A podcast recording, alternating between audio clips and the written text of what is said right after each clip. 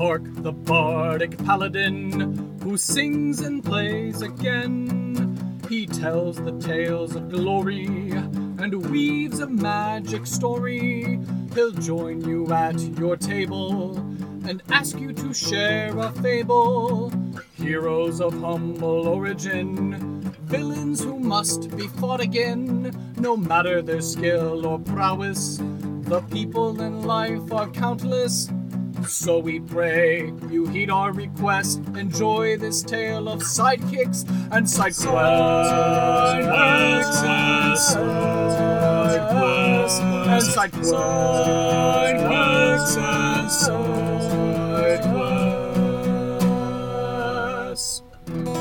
Episode seventy-seven, Sahara, the Werewolf Blacksmith. Welcome to Sidekicks and Sidequests, the Dungeons and Dragons podcast that helps to put humans back into humanity and breathe life into your campaign N P Cs with backstory and bravado. That's right, we're building a world, one character at a time. I am your host, Kurt Krenwelge, the Bardic Paladin, and I'll be joining Joshua Simons' table in the Levitating Platter. Hello everyone, and welcome to another exciting episode of Sidekicks and Sidequests, the best unofficial Dungeons and Dragons podcast, in my humbly biased opinion. I've got a wonderful guest lined up for you, uh, but I gotta leave you on a cliffhanger with this first ad read of the show from Plus One E X P. Tony Vasinda is the mastermind behind his mastercraft of beard balms, game design, and community building. He's got beard balms named after all the basic stats from D and D, so get a can, apply it to your face, and smell the sweet aroma and the sweet victory that comes along with increased strength, dexterity, charisma, and more. Beards and Beyond is the indie R P G that helped to launch this brand, but Tony has collaborated and developed several other projects, including Repugnant, Eye Toaster, Down We Go, Through the Void, Vamp Nugula, and Brandstanding. If you support Plus One E X P either by buying something on the website or by going to tony plus one dot itch dot io, it all helps funnel into the Plus One Forward program, which seeks to support additional indie tabletop content creators to continue making awesome stuff. I'd highly encourage you to follow Tony and Plus One E X P on all the socials, Twitter, Facebook, YouTube, and Twitch, in order to keep up with all these various projects he's working on, as well as upcoming interviews, one-shots, and actual plays of some of these other amazing indie T T R P Gs. So if you don't mind, please go to plus one E X P dot com, use that affiliate code Randolph when you're buying a beard balm or a beard R P G in order to get some savings on your purchase at no extra cost to you. Again, that code is Randolph on the website, plus one E X P dot com. Well, I've left you in suspense, mystery guest. Hello, would you care to introduce yourself? Tell us who it is that you are and what is it that you do? Hey, hi. Wow, that was really suspenseful, but uh, it was a nice ad read. Good good job there. Yeah, uh, yeah. My name my name is Josh, uh, Joshua Simons. You can find me uh, everywhere on the internet at Joshua M. Simons uh, or on my Twitch channel at Joshua Simons. Uh, what don't I do? I'm the community and content manager over at Demiplane. Mm. I am the assistant director of ambassadors for Jasper's Game Day, uh, and I am also a freelance tabletop game designer.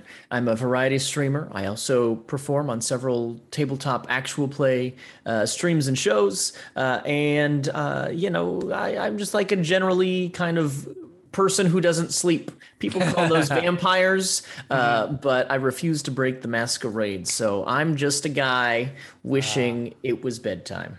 Oh, interesting. Wow. There's a lot of cool things you said in your introduction. I know I had the wonderful opportunity at the end of last year to interview uh, the co-founder and C T O of Demiplane, Mister Mm-hmm. Travis Frederick, big fan of him, and Ben Wick, the uh, Death Tyrant chef that we ended up creating on his episode. Oh, yes. And then, of course, uh, I did speak with a Patreon supporter of the show, Goblin Katie, who's also involved with uh, Jasper's Game Day as well. So ah, yes. yes. I'm slowly ah. just collecting everyone that's in everybody's networking circles. Hey, that's part of the fun, isn't it? Yeah, it is. So that's awesome. So a many talented uh, hat wearing kind of individual you are. A jack of all trades, you could say. Jack of all trades. That's the word I was looking for. A perfect segue then into the next question of, do you currently or have you ever played Dungeons and Dragons? so many times. There was a period in my life where I was actively playing four to five games a week. Whoa. Um, I have scaled back significantly from that. I currently uh, am at two games a week, soon to be three games a week. Well, wow. Actually, soon to be four games a week, because my stream schedule is about to get a little bit messy here as we uh, get into the middle of the year. But uh, the answer is yes. Uh, I've played many, many games of Dungeons and Dragons, primarily fifth edition, but I am also passingly familiar with A D and D and three point five. Is that where you got your start, or um, or is fifth edition the system that you started with? Uh, fifth edition is the one that I've started with, and I've actually gone back and uh, retroactively learned and explored some of those past uh, systems. My introduction to tabletop gaming uh, came through uh, Lord of the Rings wargaming. I was super into wargaming, and then a couple of the folks that I was playing with were like, hey, you should come and join us for D and D. And I was like, what's that? Do I have to do like silly voices and stuff? Uh, and they were like, well, I mean, you could if you wanted to. um, and I showed up for the first session and I loved it. And so I've been, been doing it ever since. That's awesome. So wargaming uh, to then into D and D. You were following the historical norm of being into wargaming and then getting into D and D. That's interesting. So you started with fifth edition and then you went backwards and tried out A D and D and uh, three point oh. So what's that archaeological exploration been like? Do you see some of like those elements from those editions of the game that have made their way into fifth edition? You're like, oh, I understand the legacy of why this thing in fifth edition is the way that it is. Uh, I've certainly seen a few things that as I go back and read them, I'm like, oh, this is kind of like an unfinished version of this that exists in a current version of D and D, or maybe unfinished isn't the right way to say it, but this is a precursor, something mm-hmm. that has been refined in such a way to exist in its current state. Uh, you know, and, and like we can joke about how, uh, you know, three point five is just every modifier has its own modifier. And we can joke about past editions and all the things that they did that in hindsight, we can go, maybe there's a better way of doing that. But um, at the same time, I think uh, that each edition of D and D has a kind of unique flavor to it. And so depending on what exactly you're looking for from your experience, you just kind of pick which flavor you're in the mood for. Have you been following along with the uh, the Dusk campaign that Matt Colville and the folks at M C D M have been doing? Um, I have been paying very loose attention. Um, I, I haven't had a whole lot of time to necessarily follow it closely, but um, oh, okay. just just loose. I know that it's happening every now and then. I'll see some highlights. Oh, sure. Uh, the only reason I brought it up was just because as you were explaining, like each edition has its own flavor. That's the edition that I started on was mm. fourth edition in college uh, before I changed over to fifth edition. But watching that game play out and hearing Matt explain, you know, because he's been through all the editions since the eighties, really reminded me of like, oh yeah, the flavor of fourth edition is like, you're a hero. Cause even at a level one fourth edition character, you're about as tough as a third level fifth edition character. So the idea yeah. of like, oh, I'm this hero. I'm like, I'm out to save the villagers and I can do all these cool powers and stuff like that. It's like, yeah. So maybe the grognards that talked about, oh, it's too much like World of Warcraft or like a superhero kind of a thing. But it's like, no, if that's the style of play that you're going for, then yeah, that, that's a really cool system to do it. And fifth edition is, you know, narrative driven, but also kind of like pulp adventure kind of a way, I guess, you know, harkening back to the early days of D and D, but also making it something that a fourth edition player like me could easily uh, integrate into and understand and think like, oh, wow, this is cool. I don't have to worry about, oh, do I add a plus two here or not? Or do I worry about these powers? It's just like, I have a weapon, I unlock these things, so they gain level, and yeah, it's cool. Yeah, look, at the end of the day, like one of my favorite things over the last couple of years has been finding opportunities to explore new systems. Um, because I think, you know, if I was to stand on a soapbox for two seconds, I think one of the ways to best improve your skills as a game designer is to play new things and expand your horizons and get new ideas. Um, and so that's something that I have done very intentionally um, as I've had opportunities to do game design and write for things myself. I'll then afterwards uh, be like, okay, cool. Like I've I've got some ideas out. I want to make sure that my ideas aren't getting stagnant. Um, mm. And so how do I go and I find new ways to write mechanics, new kind of interesting things. And so I go and I play different game systems. So anytime something new and cool comes out, uh, I try to give it a, a quick skim and see how it works, and, and um, find that that does a lot for, for me to um, come up with new ideas, um, just mechanically speaking. And you've submitted some of these as various um, supplements available on the D Ms Guild? I've got a couple things that are uh, available on the D Ms Guild. Uh, I've published with Mage Hand Press in the past. Uh, and so I've got a couple things out there. Um, a lot of the writing that you can find from me is, uh, you know, basically like stat blocks, or, you know, the, the one adventure that I wrote was with Mage Hand Press, but um, I, I, I've been dabbling a lot. Uh, and I've got a couple of ideas and things that are in the works that just need to be um, put into a polished state to publish. But alas, the whole not sleeping in time thing uh, sometimes gets in the way of that. Well, as we uh, carry on our conversation, this podcast is called Sidekicks and Sidequests. So we like to ask the question of, who's your favorite N P C, whether they're from a T T R P G, a video game, movie, literature, history, et cetera, and why are they your favorite N P C sidekick? Hmm, sure. Okay, so the the challenge, I think, with answering this question uh, is, one, that there are so many phenomenal side characters out there. And two, defining a side character can sometimes be very hard uh, because you could make an argument that, like, Sam Gamgee in The Lord of the Rings is a side character because he's not the primary, you know, main figure, or maybe one of the two or three main characters that you really follow. Mm. At the same time, I think he's one of the most, you know, uh, compelling characters in that uh, series. Or, you know, we could take a, a step back.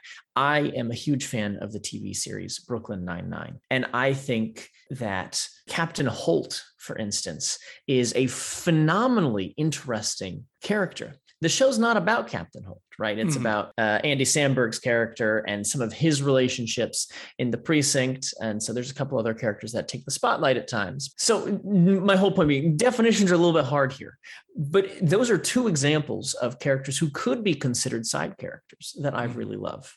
Um, and and the reason why uh, is Sam's loyalty and, and his fierceness of dedication to a cause and to his uh, friend Frodo is incredible. And then on a completely different end of the spectrum, Captain Holt is got this incredible comedic timing, deadpan delivery. Um, and there's something about the most serious character also being, in a lot of ways, one of the funniest characters mm-hmm.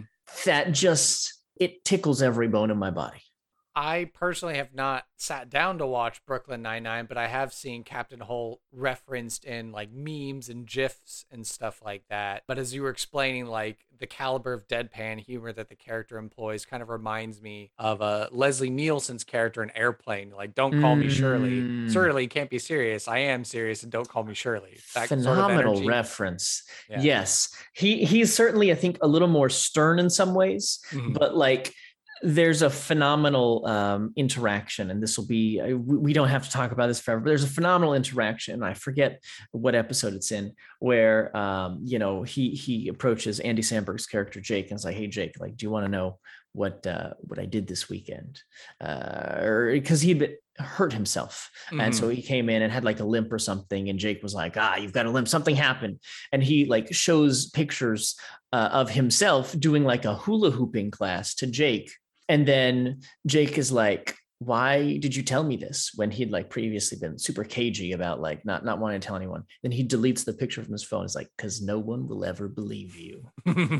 I think as the show goes on, he becomes very playful, and, and there is a sense of play to the character, but his kind of default comedic state is one of deadpan humor. And, and, and I think it just pairs so nicely with everything else going on in the show. Tangent over. Awesome. Great answers. And then likewise to the uh, the sidekick question, we like to ask about side quests. So what's been one of your favorite side quests, whether it's from an R P G, a video game, or if it's a B plot from movie or television show or literature, minor event in history, et cetera? And why has it been one of your favorite side quests? Excellent question. Uh, whew, for this, how do I want to answer this? Um, So I'm I'm gonna I'm gonna one eighty from the last one. Uh, in one of my campaigns that I ran, I was very very proud of a uh, side quest that I uh, ran for my players, where um, one of the characters had a significant N P C to them, mm-hmm. um, who uh, was very formative to them um, in their backstory, but they hadn't spoken to them in a while. And as part of um, our development in this campaign, this particular character who was playing a Warforged, who was kind of going through this um, narrative arc of, hey, I'm a real person. Mm-hmm. Um, and kind of self-discovery. And so went through this arc where um, this character's um, significant N P C, they had a chance to interact with them and see, perhaps for the first time, that this N P C was not all good. In fact, they were in some ways, perhaps as a front to this character, saying, hey, I'm helping you with this thing. I'm trying to, you know, support you and give you all these things and opportunities to learn and grow in power. But we're really, in, in some ways, kind of using uh, sort of the carrot and stick method to try to get what they wanted out of this character. And as it turns out, this N P C was involved in some criminal activity and was, uh, you know, trying to start a war of sorts. Um, and so um, throughout this side quest, the characters went from, hey, okay, cool, so this N P C is someone that we absolutely undoubtedly trust to, hey, this is a little bit morally sketchy. Why are we doing this? Mm-hmm. Okay, well, we can continue to do this because this is someone that you trust, but we have some questions to, hey, I think this guy might actually be a bad guy. We should probably ha- sit down and have a conversation about it too. Hey, no, we actually very sincerely disagree with the, what this guy is up to, and we're going to do everything we can to uh, foil his plots. And it was a very cool couple of, of sessions where it went from, hey, we are all on board to help you. You want to start a riot? We're going to start a riot to, hey, uh, your messenger has come and reached us, and so we have murdered him. Yeah, slowly turning the dials and changing the perceptions. Wow, it's a bit of a masterclass there. A lot of it was really just phenomenal backstory from mm. this character that I was able to work off of, right? I will take credit for maybe twenty percent of how brilliant that played out, but mm. the twenty percent that I was in charge of was really good. And then the final question we have to round out the personal interview section, what are you passionate about and why? Uh, there's a lot of things here, so uh, I'm going to keep it to a couple of things. Uh, I'm really passionate about mental health. Uh, you know, I work with Jasper's Game Day. That should come as no surprise. Uh, I'm also involved with Take This, another mental health organization. Um, I think that mental health is something that we uh, have a tendency, especially in the States here, where we've got this uh, kind of super ingrained, um, capitalistic, Uh, work until you can work no longer sort of mindset, that oftentimes we forget about taking care of ourselves. Um, and I know that it is rich hearing this from someone who does not sleep, but I want you to know that I'm doing my best.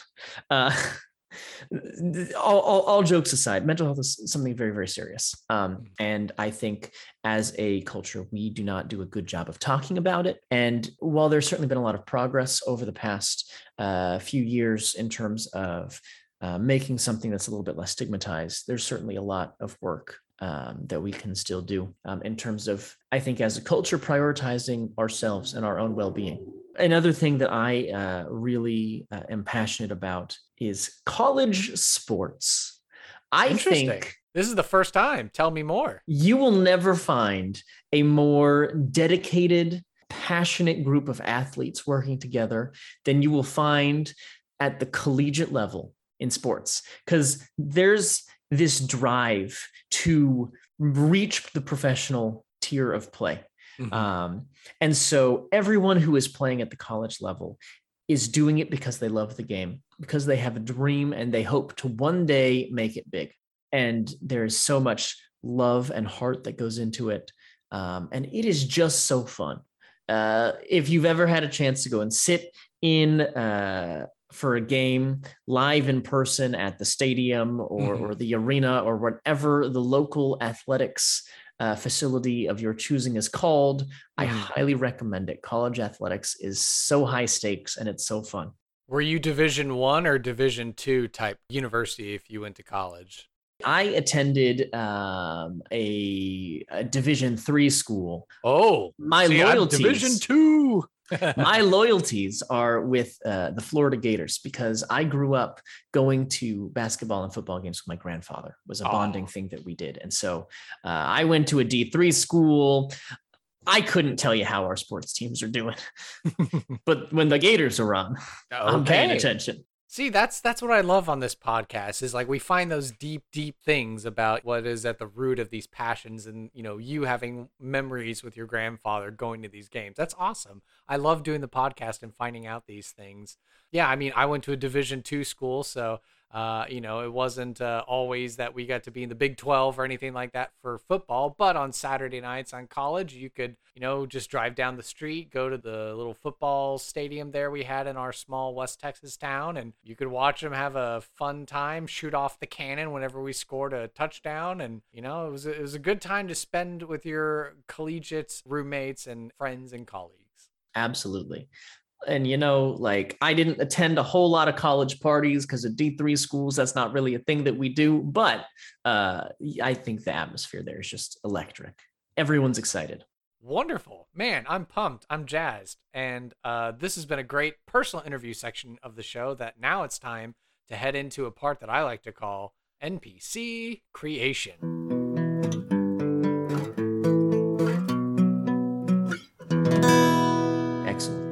All right, and N P C creation is brought to you by you, the podcast audience, and our patrons on Patreon. And now is the time in the show where I give a shout out to our comfortable patrons. Those are our patrons at the two dollars or more level, with a loud hurrah. So to you, Katie Downey, aka Goblin Katie, and previous guest of the show, we say cheers.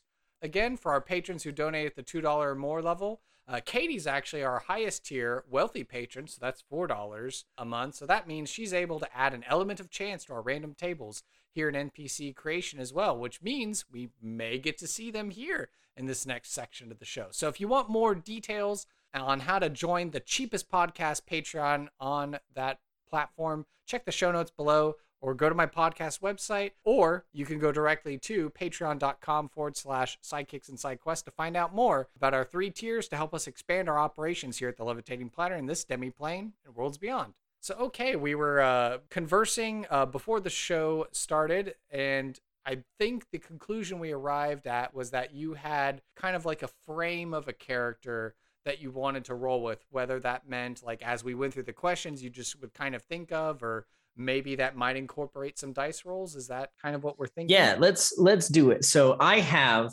inspired by a single panel of a cartoon that I saw this week, which I think is an old cartoon, but it made its way to my Twitter feed. Mm-hmm. That is the inspiration for this character. Uh, it is uh, The Other Side. It's from The Other Side, I believe oh, it was. Okay. I think uh, perhaps I you saw it. This. Yes, was it the gentleman being attacked by a werewolf saying, yes, I feel like I saw that tie earlier today? And then there's ah. a little flashback as he's thinking back to uh, the shopkeeper telling him, oh, yes, this is one hundred percent silver.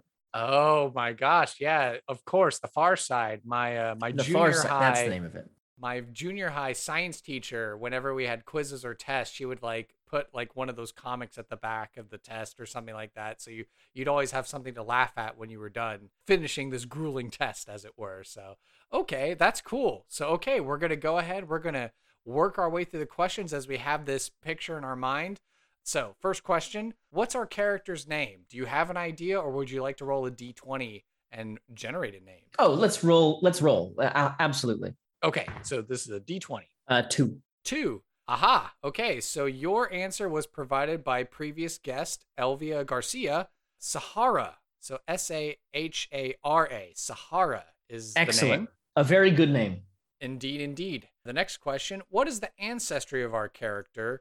Um, obviously, we're dealing with some kind of lycanthropy, but are you wanting to roll randomly for a character ancestry, race, species, background? Yeah, or... yeah, yeah. Let's let's do a random ancestry with uh, obviously uh, lycanthrope. Uh, which... Okay, so that'll be a D one hundred or a two D ten. Okay, let's do it. Um, uh, fifty-one.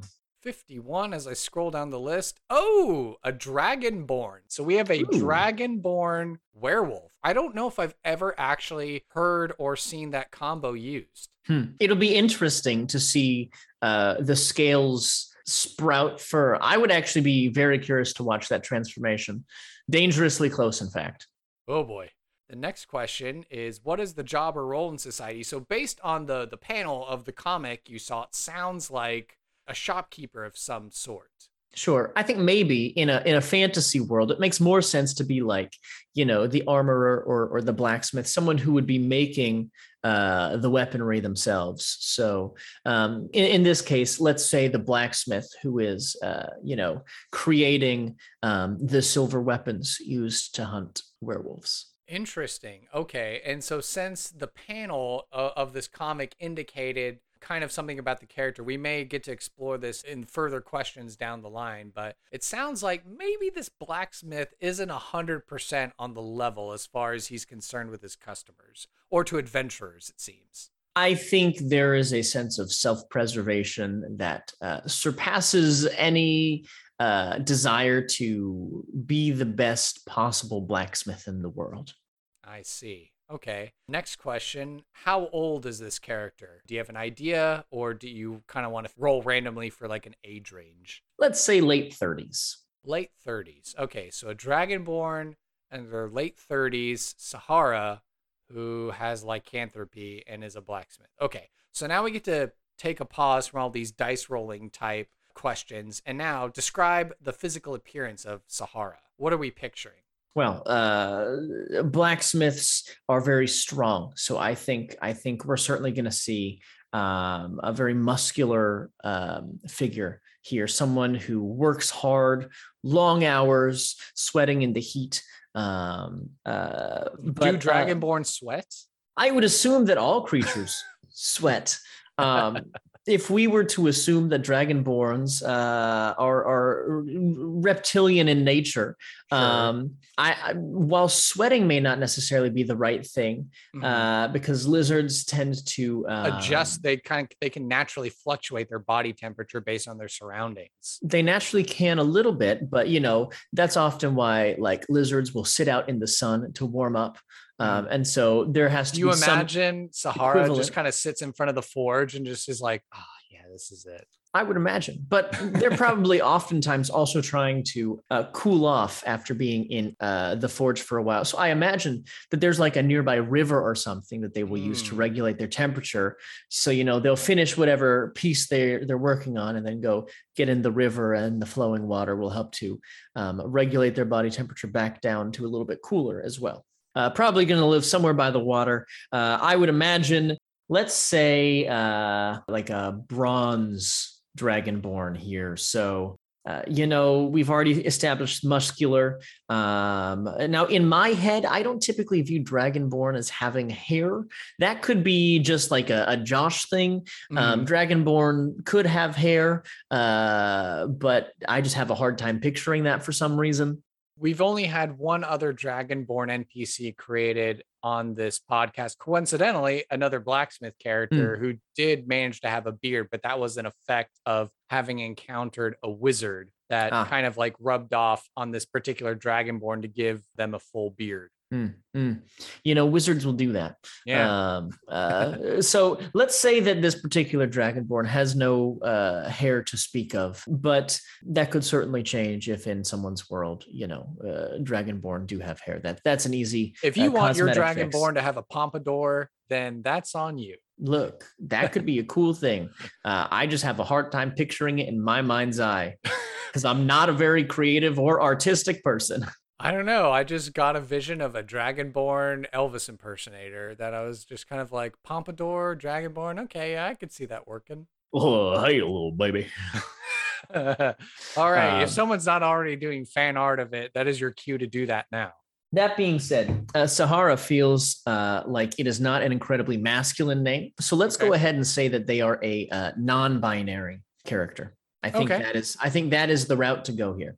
Is Sahara short, tall, or any other defining features? Are they scarred in any way from their blacksmithing work? Do they bear any scars from the, I guess, the attack or whatever that caused them to become a lycanthropope? Lycanth- lycanthrope? Lycanthrope, that's the word. You know, it's all it's all words. I let's say that they are like a solid five nine. Okay. Um, that they do in fact have uh, some scarring along one arm. Let's say their left arm, uh, where they were scratched and bitten as part of this tussle with a werewolf. Um, mm. uh, beyond that, I think they probably dress very simply, um, uh, probably uh, like relatively simple trousers, um, but could also do a thing that many blacksmiths do and go the kilt route. I think a kilt is not a bad choice, but probably by default, they've just got kind of loose flowing pants uh, and kind of just a, a simple, plain, plain shirt, uh, probably sleeveless. Probably, uh, yeah, kind of like like V-neck, kind of low V, uh, one of those lace-up front shirts with the, mm-hmm. the string that'll kind of tie it up so that you can um, open it as much as you want to get ventilation or tie it up as much as you want um, in more formal situations. Uh, and they probably have a hat of some kind, something cool. like like maybe a, a, a tri-point hat of some sort with a feather. Okay. But like a small feather, small, but feather. A colorful feather, like a small blue feather on a dark uh, brown leather trifold hat. That's what I think. That's what I think we're looking at here. Okay. And I'm guessing because of the blacksmith work, Sahara is able to pass off the scars as like, oh, this is just an accident from the trade. Never mind that it looks like a bite mark or scratches. It's just I was handling a piece of hot iron and it, oh, I touched my arm and kind of scarred up a little bit. You know, whether it's a scar from working in the forge, a scar from testing a weapon that went poorly, or maybe they've, you know, got some history as an adventurer themselves. Oh, I think... Yeah. I think there's plenty of ways to pass it off, but like worst case scenario, if you got a weird scar or weird bite marks, just say you're into something weird and leave it at that. Like we don't have to go into those details. There's so many things you can do to pass off uh, something as being normal. Just, oh yeah, it was a really fun Tuesday. Do you want to go ahead and set in stone that Sahara previously was an adventurer, or that's just one of the rotating sort of excuses? Uh, Perhaps they, they did. Perhaps that was how they found the, the town or city where they have currently settled, was they were adventuring and then found this place. Um, and perhaps either because of what happened with the werewolf, they decided that they didn't want to keep traveling. They wanted to kind of put down some roots, or perhaps that was prior to it. Um, either way, I think they were an adventurer for a little while, have a little familiarity with how to handle the weapons and things that they create, and then decided to settle down. Describe Sahara with three adjectives. Ooh, ooh, ooh, ooh, ooh, good, good, good. I'm going to put a couple of things here that maybe on the surface don't seem like they fit together, but I think they do. Okay. Um, uh, I think uh, grizzled. And I mean this in like, they're a little bit like just kind of fed up with um, nonsense. They've certainly seen their fair share of um, the, the the rough parts of life and of the world. At the same time, I think there is a joking spirit, a sense of lightheartedness is the word I'm going to go for there. And I don't think that detracts from many the many difficult things that they've gone through, but perhaps it expresses itself in interesting ways. Perhaps it is a, a slightly darker sense of humor. Perhaps it is using comedy or, or jokes uh, as a way to um, mask some of the frustrations and um, disappointments that they have in life. But uh, I think perhaps as you get to know them, they warm up and you find this um, fun sense of humor. And then uh, last but not least, let, let's pick something entirely uh, kind of uh, unrelated to those two. And let's say, um, hmm. Does it have to do anything with the fact, like in the comic that we're referencing, Uh, they led the person who was buying the bullets from them believe that they were silver bullets and then later attack that same person? Is it something along the lines of like dishonest or manipulative or, or anything like that?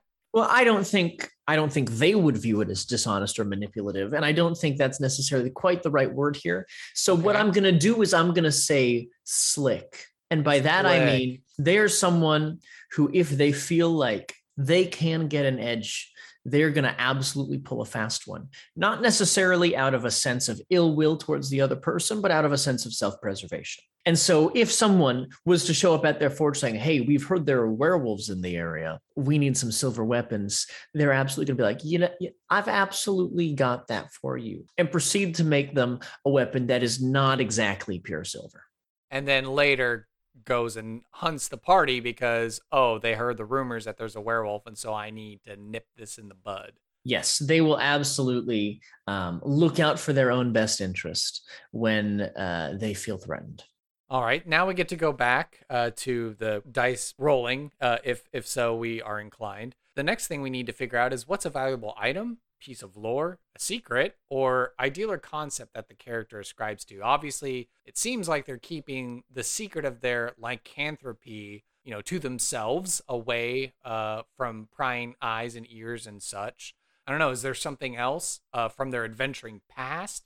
Do they, you know, ascribe to this ideal or concept, uh, some intangible or abstract? So I think the the lycanthropy thing we can just kind of leave. Cool, this is a thing. It's a secret that they have. Um, but we want a more well-rounded character than that. So mm-hmm. Perhaps you referenced an item early in that list. Perhaps they have the single, like, most incredible thing that they've ever made in their life is something that they hang on to for themselves. And it is this beautiful sword. It could even be an enchanted silver sword. I think there's a beautiful irony there. Oh. They keep a silver sword on their person, perhaps for fear of werewolf attack. Mm. Uh, I, I, I'm kind of getting the idea that they're an ethical werewolf. Okay. They will do the best that they can to not attack people, that they will try to maybe even protect their town or their city from werewolves. Perhaps okay. There's some additional compelling reason as to why they chose this place to settle, to protect the city from the werewolves that previously attacked them. Could and, be a thing. And Sahara found this community they're in, like it's not their hometown. Like they found I would say this that this place. Is a place that they traveled to and chose to settle in, perhaps out of some sense of, hey, I need to protect them from this thing that's happened to me. And so there's no loyalty between Sahara and any other lycanthropes that are in the area or anything like that. There's no sense of a communal bond or understanding or anything like that. Kind of like a Blade situation of like the half vampire of like, oh, I'm the Daywalker and you know, I fight other vampires, but yet I'm part vampire myself, or I haven't seen the movie yet, so I can't really truly give an honest uh, opinion about it. But Morbius, the living vampire, being like this anti-hero, sort of like, oh, I'm a vampire creature, but I also fight other vampires. Right. Uh, you know, I think there's there's certainly a component to that. Now, maybe there's a small group um, within the city who all kind of have a similar experience or, or a similar uh, sort of value set that they're um, connected to, or perhaps not. That can be a choice at D M's discretion. Do you want a small, you know, cabal of werewolves protecting the city from a larger uh, lycanthropic threat or not? That's that's a great question. We'll leave that up to you, the D M. Uh, but I think for this particular situation, we'll say that there there is no love lost between um, Sahara and werewolves as a whole. Okay, so Sahara does their job in protecting the community from other werewolves and other lycanthropes. So that's really interesting. So I know we said ethical werewolf. This harkens to mind the character Athanasius, the vampiric bricklayer who we made in this podcast with Harper Hayes, being uh, you know, a, a vampire who longs to be human again, but at the same expense of like not wanting to attack, you know, people that uh, Athanasius grew up with, had no remorse when it came to attacking predators that threatened the town or bandits and thugs and stuff like that. So do you imagine the same kind of mindset with the slick of like, oh, like some rough characters rolling into town. They're like, hey, hey, hey, we're going to hassle the townsfolk. And then Sahara's like, yeah, that's not going to fly. I'm going to figure out where you're camping. And then mysteriously you'll all be mauled to death and they'll think it was owl bears, but really it was me. I certainly think that there is a a kind of self-imposed role of protector uh, that that Sahara may take on here, um, and, and I think perhaps they are even like a staple uh, center point of the community that they live in, where folks like you know look up to and respect them, and they might run you know a blacksmithing uh, uh, apprenticeship program, and you know be involved in community outreach and like yeah. feed the hungry. I don't know. They seem like they're going to be generally a very good person. Um, invested in making uh, the the city better, but there is a little bit of an edge, a little bit of a dark secret that they are working to use to protect the people here in this town.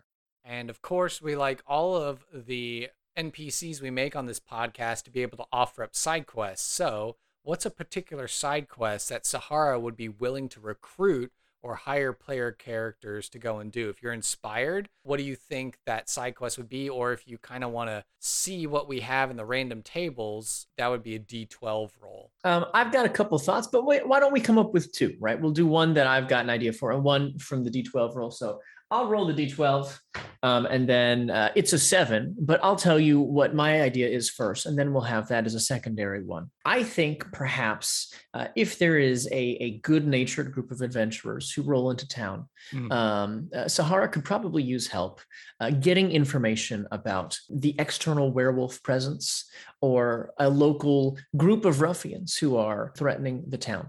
Okay. So whether you want to have a very werewolf themed thing here or just, hey, we need to protect the town. There are these folks who are threatening townsfolk or perhaps waylaying people on the highway into town. Mm-hmm. I don't know where they're staying, but if you would just tell me where they are, I will make sure that it is taken care of. Now, it could also then turn into uh, an instance where uh, the party locates them, comes back, and then there's a moment of trust where they go together to deal with the bandits. Or perhaps the party takes matters into their own hands and deals with the bandits. Or perhaps they let uh, Sahara take care of it. I think either way, I think gathering intel is a very easy sort of uh, task. What was number seven on the D twelve table as a secondary? Sure. So this answer was submitted by previous guest Darby Pack. Find a rare spell component. I know we talked about Sahara possessing like a magic silvered weapon. Is Sahara perhaps, I don't know if their background involves any magic type or if they're working with a magic user to perhaps um, enchant weaponry. Are they working on a new piece of armor or a new piece of uh, weaponry that involves Uh, some kind of spell component that the blacksmith and the magic user in turn kind of have to work in tandem to be like, okay, we're going to infuse this thing in the armor and the weapon, and then that way it'll make make it magic. Yeah. Uh, you know, uh, I, I think that's an intriguing idea. I don't picture Sahara as having any real magical inclination. Uh, so they could absolutely be working with a local mage or spellcaster. Um, but I think there's also potentially idea, much like a silver weapon mm-hmm. does damage to certain types of creatures, uh, or a weapon that has been blessed, a holy weapon uh, does damage to certain types of creatures. Perhaps there is something that they're looking to implement into a certain type of weapon. Um, I think a very common example that we see in folklore is something like salt being used to ward off ghosts or evil spirits. Perhaps they are looking for a certain type of salt that they can um, use in the creation of their weapon, whether that is somehow folding it into the metal itself to have a salted weapon, or perhaps an some kind of weapon, if you will. Ha uh, ha! That's a good one. Um, or perhaps it's just a, a coating for a weapon, Ooh. something that could be used to deal with ghosts. Let me pull from Pathfinder Second Edition here. Uh, okay. A ghost-touched weapon is okay. one that deals extra damage against ghosts. Okay. Could be something of that nature. That's pretty cool. Okay. So are we thinking kind of like both side quests, maybe one generates the other one, or are you you have a particular leaning of whichever side quest? I'm partial to the one that I came up with. Uh, I, I have to be honest about that. But oh, sure. I think perhaps if you do that, then they're like, hey, I can trust you to help me find this ingredient that I need because I'm working with the mage on this ghost touch weapon, but I need this kind of salt in order to get it blessed to then fold it into the metal of the weapon. Yeah, I think it could go either way. Certainly a plot hook where there are undead uh, bothering the town would be a reason to get players into the town. They can help with this, get a cool magic item out of it. And then that builds trust for a potential reveal that, hey, by the way, I am actually a werewolf. Um, but could also, you know, then just serve as um, a, a one and done side quest too. I'm just thinking we mentioned the idea possibly of like, oh, there's undead threatening the town. And if we kind of go back to the Hugh Jackman Van Helsing movie of like, you know, vampires versus werewolves and stuff like that, that actually be kind of cool where it was like, maybe, you know, you have like a modified Barovia setting or something like that. And it's like Sahara is the blacksmith in the town And it's like, oh, we're dealing with these vampires. And it's like, if you could just get me this thing, we can make this weapon and maybe stand a chance against the vampires. And, oh, yeah, by the way, I'm a werewolf. So you know, I, you know, it might be good to have me on your side or something like yeah. that. Yeah, there's a lot that you could do there. And I think while this character would literally be perfect for some sort of gritty vampire versus werewolf sort of showdown, you know, that's the beauty of fantasy role-playing games is you can kind of do whatever you want with it. Okay, perfect. So then as far as either of these quests go, what's going to be the reward uh, for success in the side quest? Sure. Uh, I think easy option is if you're doing the component for making a ghost touch weapon, it's easy to say you get the ghost touch weapon afterwards. Uh, if you can get this thing, right, I'm going to make a few of them. You can have a ghost touch short sword. You go up against ghosts in the future, you pull this bad boy out, max damage, right? Ooh. Could be great. I think um, the other one is uh, a little bit more of an interesting one. Perhaps the reward is Sahara's trust and some kind of friends and family discount at the blacksmith. Mm-hmm. Perhaps it is uh, some form of protection or an ally that you can call upon later in the campaign. Uh, certainly, I think monetary reward is always uh, of value, but um, I also try to think about things beyond just doing a job for coin, because sometimes coin is not all the motivation. If you're only ever doing things for coin, sometimes playing the game can eventually get a little bit boring. I think mm. having some personal investment as a character um, helps find ways to make the game more engaging. Right. We all can't be murder hobos. I mean, you may be the anti-hero, and even the anti-hero feels a tug at their heartstrings every now and then to actually be like, okay, I'll go on this adventure and help you guys out. And then I'm going to go do mm-hmm. my own thing and brood or whatever. Yeah. Yeah. Okay, oh. Batman. Okay, Mad Max. All right. So then we also have to consider the flip side of the equation. What's going to be the consequence of failure or refusing the call to the adventure? Are we going to get the panel where it's like, oh, yes, quote, silver weapons I have for sale, and then later going to attack them? You know, I think unless the party is intent on killing werewolves, specifically uh, werewolves that reside in the town, mm-hmm. you know, the werewolves in London, perhaps, there's probably not an immediate threat to them. In the situation where they're asking for information about bandits or local werewolf presence, um, I think the failure is that those bandits or werewolves get some kind of attack on and uh, proceed to harm the town, perhaps even harm Sahara.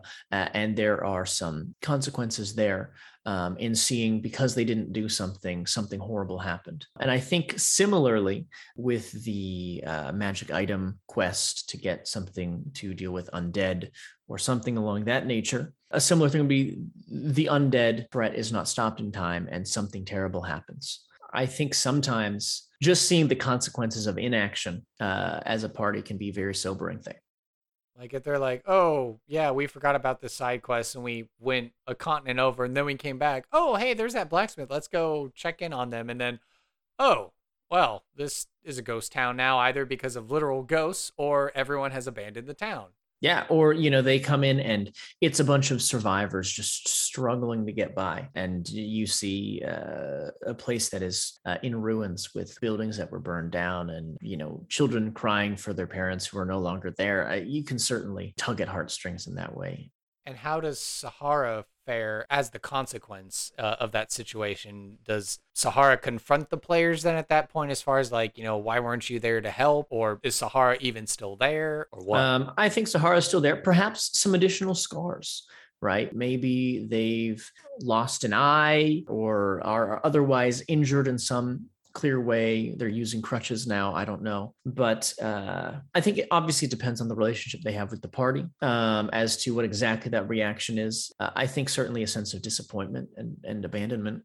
I guess trying to consider it, thinking of that panel before. So if it does become a matter of Sahara trusting the players of like, oh, I'm a werewolf, and then the party turns on Sahara, then I guess out of self-preservation, Sahara would attack the party then in that kind of a situation. Or if the party took that information down the line and it was like, hey, world famous uh, werewolf hunting squad N P Cs, like, did you know that there's a werewolf in this town? It's a blacksmith. And then if they come back later, then Sahara's like laying in wait for them or something like that, maybe.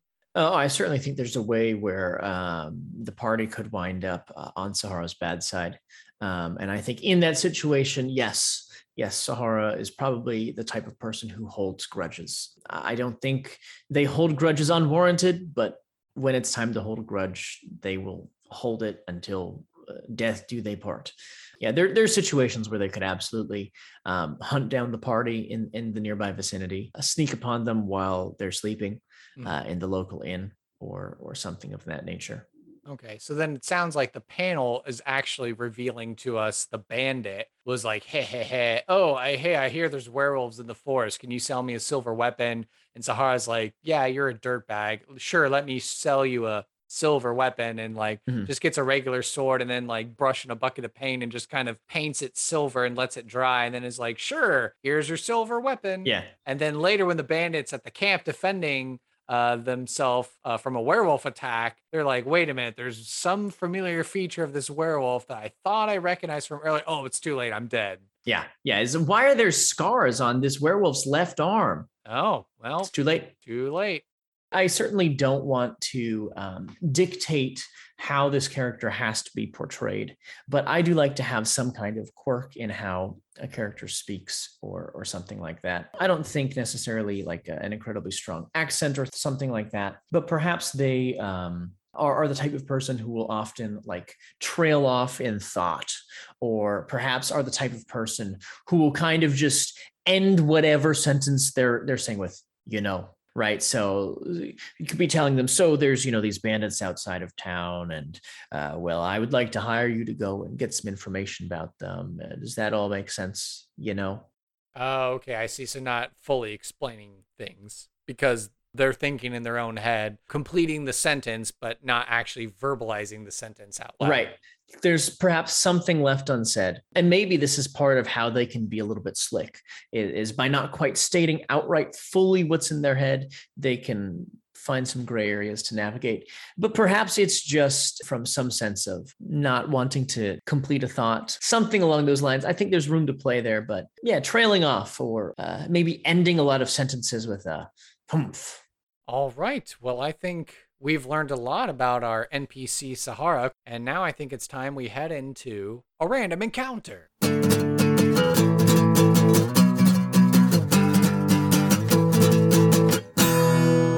Let's do it. All right. So this random encounter is brought to you by Reaper Miniatures. They've been Texas Titans of the tabletop industry since ninety-four, and they're here in D F W. They've got an amazing warehouse and game store. They make everything from paints to gaming accessories, and they stream on Twitch and YouTube with tutorials and interviews. Whatever system you're running, whatever game you're playing, Reaper has a miniature for you. Every time you shop with them and spend at least forty dollars, fifty dollars on your purchase, they're going to give you a cool new free mini. And this mini of the month is always something new. I know recently got a gift card from them, and I was able to use ten dollars of it. So that way I could get the new special charity mini they made, uh, like a Nightingale Kenku bird folk. It's based off the national bird of Ukraine. And so of the ten dollars you spend on this mini, seven dollars and fifty cents of it goes towards UNICEF to help with uh, relief efforts in Ukraine. Hey, you may have missed the Kickstarter for Reaper's latest Bones series that they've been doing, Bone six, Tales from the Green Griffin. I know that if you uh, maybe follow up with them later, you can see all the cool new minis that they have coming out down the line in the future. If you want to support Sidekicks and Sidequests and Reaper Miniatures, you should visit my website or check the show notes below in order to redirect you to Reaper Miniatures. By clicking the link, it helps track the traffic that our podcast directs towards Reaper Miniatures. So the more traffic, the more that our Texas powers combine. So again, go check that link out. And be sure to follow Reaper Miniatures on Facebook, Twitter, Instagram, Twitch, and YouTube. All right, so this part of the show, we like to do a role play, a vignette, a little scene with our N P C. So you, of course, will be taking the role of Sahara, but the question I have is, what of the two side quest scenarios are you thinking of working with possibly? And who is the character that I would be in the scene? Am I going to be like the comic panel? Am I going to be some sort of ruffian bandit that comes into the shop looking for a silver weapon? Am I just like uh, the magic user that's coming to uh, commission the uh, the ghost touched weapon? Am I one of my podcast adventurer characters stumbling upon this town and uh, getting aforementioned side quest to help out with? Yeah, um, you know, that's that that that's a good question. Let's go with the uh, fetch quest for the um, magic item component. And okay. I'm going to roll a d six. Okay. On a one or a two, you're the bandit, the bad guy who's uh, potentially going to find yourself later called lunch. On a three to four, you can be uh, another N P C sort of character who is coordinating with me to make this item. And on a five to six, uh, you can be effectively one of the player characters, a hero who would be given this quest uh, and then uh, later perhaps um, brought into uh, the circle of trust. So uh, I've rolled a six. So you can be a heroic character, someone who might be in the same shoes as a P C who will um, perhaps get this quest from Sahara, and then upon successfully completing it, we can save the world together and skip off into the sunset.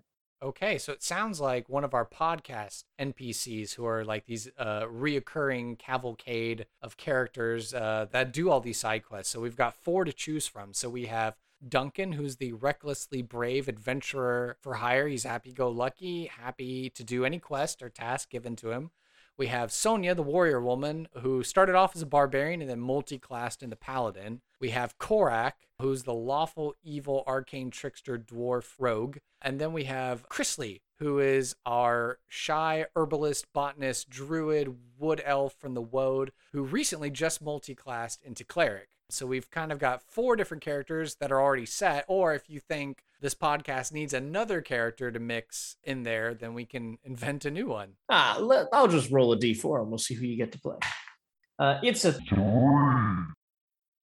So where we last left our hero question mark, Korak went to this funhouse dungeon. He had to traverse the depths to find this rare, elusive chicory plant that Ben Wick, the Death Tyrant chef, as part of the interdimensional, intergalactic chef's guild, uh, needed in order to complete the recipe. And then Ben Wick is able to do this. He sat down for the feast with the king and the queen. And then the king and the queen laid on him like, hey, actually, we don't want to be kings and queens anymore. So you get the kingdom now, and you get to have Ben Wick as your chef. And Ben Wick was like, okay, no problem. I can do that. And Korak was like, oh, this is great. I get to have my own kingdom. But little did Korak know that soon after, about five or six different nations came banging on the door wanting war. And Korak was like, uh, I'm not about this kind of life. And so he surreptitiously, stealthily left in the middle of the night, leaving a kingdom to be waylaid and pillaged by several other warring nations. And so it's some time later that Korak finds himself coming upon a quiet little hamlet, you know, mud-beaten tracks, and, uh, you know, people milling about and doing their thing.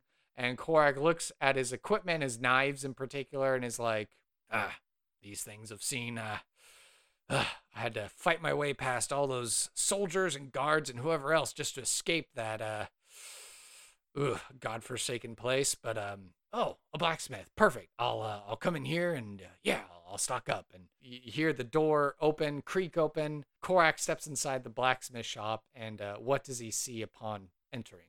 Uh, I think Sahara is there uh, hammering away um, at a blade, uh, perhaps uh, a, a battle axe of some sort, mm. um, putting the finishing touches on on this uh, the shape of this weapon before it'll eventually, you know, need to be uh, completed and sharpened and, and all of that stuff. Mm. Um, but we'll kind of continue uh, hammering for a moment with the the clang, clang, clang before um, uh, dipping it back in the water and turning to greet this this newcomer. We'll step forward and say, uh, welcome. Uh, this is uh, the Sahara Smithy. I'm Sahara. What can I do for you? Mm. Well, um, don't mind the blood on these, but uh, my knives and stuff have gotten a little chipped. Yes, they got chipped in a kitchen incident.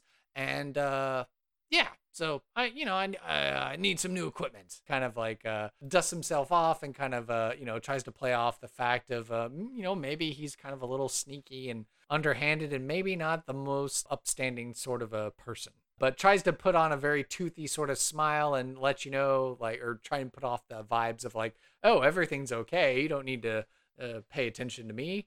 Sure. Looks like you've gotten some good use out of these. Now, I could certainly just get you a replacement knife, or if you'd prefer, um, I could just refinish these, put a new blade on. Mm. Oh, well, I mean, I don't know. Are you, you got, you got something cool that uh, someone dexterous with their hands, and he'll pull out some other knives that he has, and he'll, he likes to kind of do the showmanship of like doing twirly, whirly knife tricks and stuff like that before he puts them back, and is just kind of like, I don't know, you got anything cool that someone like me could use? I'm a, I'm a kind of a up close personal touch sort of type. Okay, so you would use your knives uh, right close to whatever it is you're you're facing, as opposed to far away from it. Yeah, uh, you know, I'm uh, at a distance, uh, up close. You know, uh, I'm uh, I spent a lot of years uh, working on my uh, dexterity skills. Sure, sure. I have both regular da- daggers and throwing knives. Do you have a preference? I guess Korak will look at his equipment and he'll just probably running low based on the fact of his uh, harrowing escape. So he'll probably be like, I, you know, if you've got some to spare of each, I wouldn't, uh, I wouldn't mind. Lucky for you, I happen to have a little bit of stock sitting around. Um, let me go and fetch them from the back. And uh, there will be a moment where Sahara will kind of uh, pat one of the apprentices in the shop on the shoulder. Say, yeah, I'm just... keep an eye on things while I head back, and we'll walk back into a back room. You'll hear shifting of a couple of crates, and then a moment or two later, uh, emerging with one small box in hand, um, Sahara will step forward, place it on a counter, and pull out uh, three uh, very finely crafted uh, throwing knives with this kind of cutaway design in the middle for you to actually put a finger through uh, the blade. Um, it's not necessarily designed for intense use up close for uh, hacking and slashing, but uh, when thrown, gives it a little bit more of a balanced weight. Sahara will pull out a couple of these throwing knives before pulling out a handful of more traditional daggers. Some are straight bladed, some are slightly curved, for you to choose whichever you might be most inclined to use. You'll see, like, from his person, he just grabs a pouch and just drops it, and it's like, it's heavy with cash. Korak, like, cleaned out the treasury as he was on the way out the door. You'll see, again, like, some smatterings of blood still on it, um, but he's like, ah, just um, uh, look through that bag, and, uh, you know, you find a number, and uh, be good with it. He's uh, happy to just kind of, like, start taking all of them, uh, and just kind of lets you figure out the, what your fair price would be for the discretion for the goods. Um, Sahara as, as... will begin to pull out some coins and set aside a pile of coins that might be slightly larger than one might expect, given the fact that there's only a handful of small blades here. And this is what I would normally charge, but I get the sense that you might be a innovative and perhaps the sort of adventurer or individual who might be willing to uh, trade a little bit of work for some goods. I like work. I like goods. I like making more money in goods than having to do work. He kind of chuckles, um, but he's like, yeah, I think, you know, if you got a job that you need uh, me to do, I, I don't see why not. Then let me pitch something to you. And if it's not of interest to you, I will just take the stack of coins and you may go about your day. But I am in the middle of creating a completely new sort of weapon, something that will help protect the denizens of this and many towns from undead threats. Now, I don't know how familiar you are with the undead, but uh, it's the sort of thing that will scare children, ghost stories and the like. And uh, we've had an unfortunate um, series of encounters with ghosts, specters, and the like here. And um, you haven't seen an undead carnival come through, have you? Well, now that you mention it, I did hear tell of an undead carnival. Run by a lich, goes by Professor Pandemonium, because that guy was weird. Well, I certainly didn't attend, but I think they might have passed through here about oh. a month ago. Oh, boy. Uh, headed oh. south. Oh, oh okay. Ugh. That, I did a job for him where I, uh, I helped draw people in. And uh, kept cool to myself. Didn't like the goblins that ran their market in there. But um, that that uh, carnival needs corpses to live, and so I got out of there as quick as I could.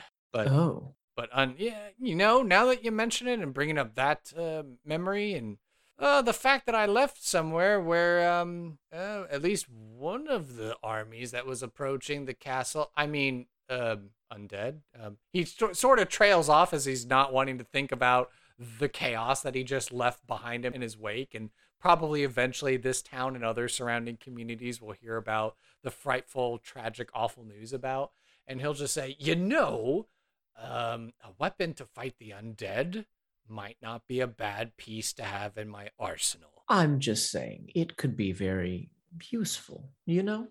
Yeah, yeah, useful. I, I like that, yeah. Okay. So here's the catch. I have found a certain way of adding salt into the blade of a weapon. Mm. And this is a little known fact, but if you read up on your mythology, you'll find it to be true. Salt is very effective against undead creatures of a more spectral nature. Unfortunately, it has to be a very pure salt, and most of what we use as a table salt, uh, should I say, is not quite the level of purity that I require. Unfortunately, the only place to get the sort of salt we require is from uh, the coastline, where you can mm. go uh, to one of the uh, salt collection sites along the water, along the ocean. Uh, it's a couple days' journey, but if you could return with, say, one pound of salt, enough to put into these blades, that would be enough for me to craft a handful of weapons. If you were to bring two pounds of salt, I would gladly give you a handful of salted knives, swords, hatchets, your preference. And we could, for the cost of this transaction, say that a favor done is a favor earned, and you may keep the knives for yourself. Mm-hmm. So Korak will stop and think about it, do the mental calculations, and then say, as he realizes a sudden thought, um, does this salt have to be blessed by anyone in particular? Do you have a preference on that kind of thing, or you just need the salt? So I have a local cleric here in town whose uh, services for the blessing of the salt can be hired. And so that part of, of the deal is covered. Um, I do, however, need a, a much purer form of salt than uh, is currently available in this town, if you understand. Yeah, okay. As long as I bring more salt, then, uh, well, then I get some money back and I get some magic-y weapons to fight ghosts. So, all right, you got a deal, and you'll see him reach up, since he's, you know, a dwarven man of stature, uh, up towards Sahara in order to uh, shake on the deal. Yes, they will reach down, uh, clasping hands with a very firm grip before releasing and saying, now, if you don't mind, I will keep your, uh, call it a down payment here, and should you return with the salt as requested, I will give this pile of coins back to you. All right, so then Korak will pick up, scoop up the blood-soaked bag of coins with what's left, and he kind of gives it a shake, and he kind of realizes, like, oh, maybe he perhaps in this instance was a little generous, but he kind of shakes it off with, like, what he's gone through, and he's like, all right, all right, you got a deal. And so he starts thinking out loud and talking to himself as he exits the blacksmith shop, and then so begins the montage of his journey of acquiring the salt.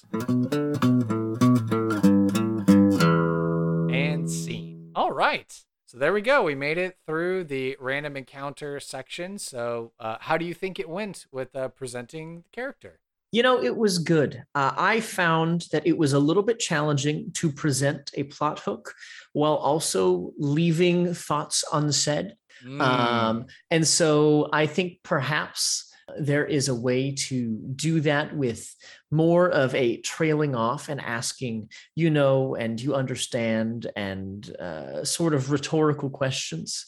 Mm. Um, and treating it as more of a rhetorical question than a leaving something unsaid. Answering a question with a question. Sort of, sort of.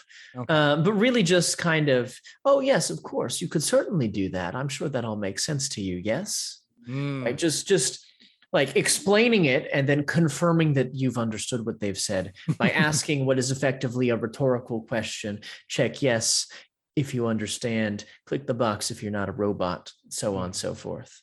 Yeah, as we're here in the final thoughts section of the show, you know, we like to do our vibe check, as the kids say, and just ask, you know, what did you think of your experiences here on the show and all that? How do you think uh, your time on Sidekicks and Sidequests was? You know, I've had a lot of fun.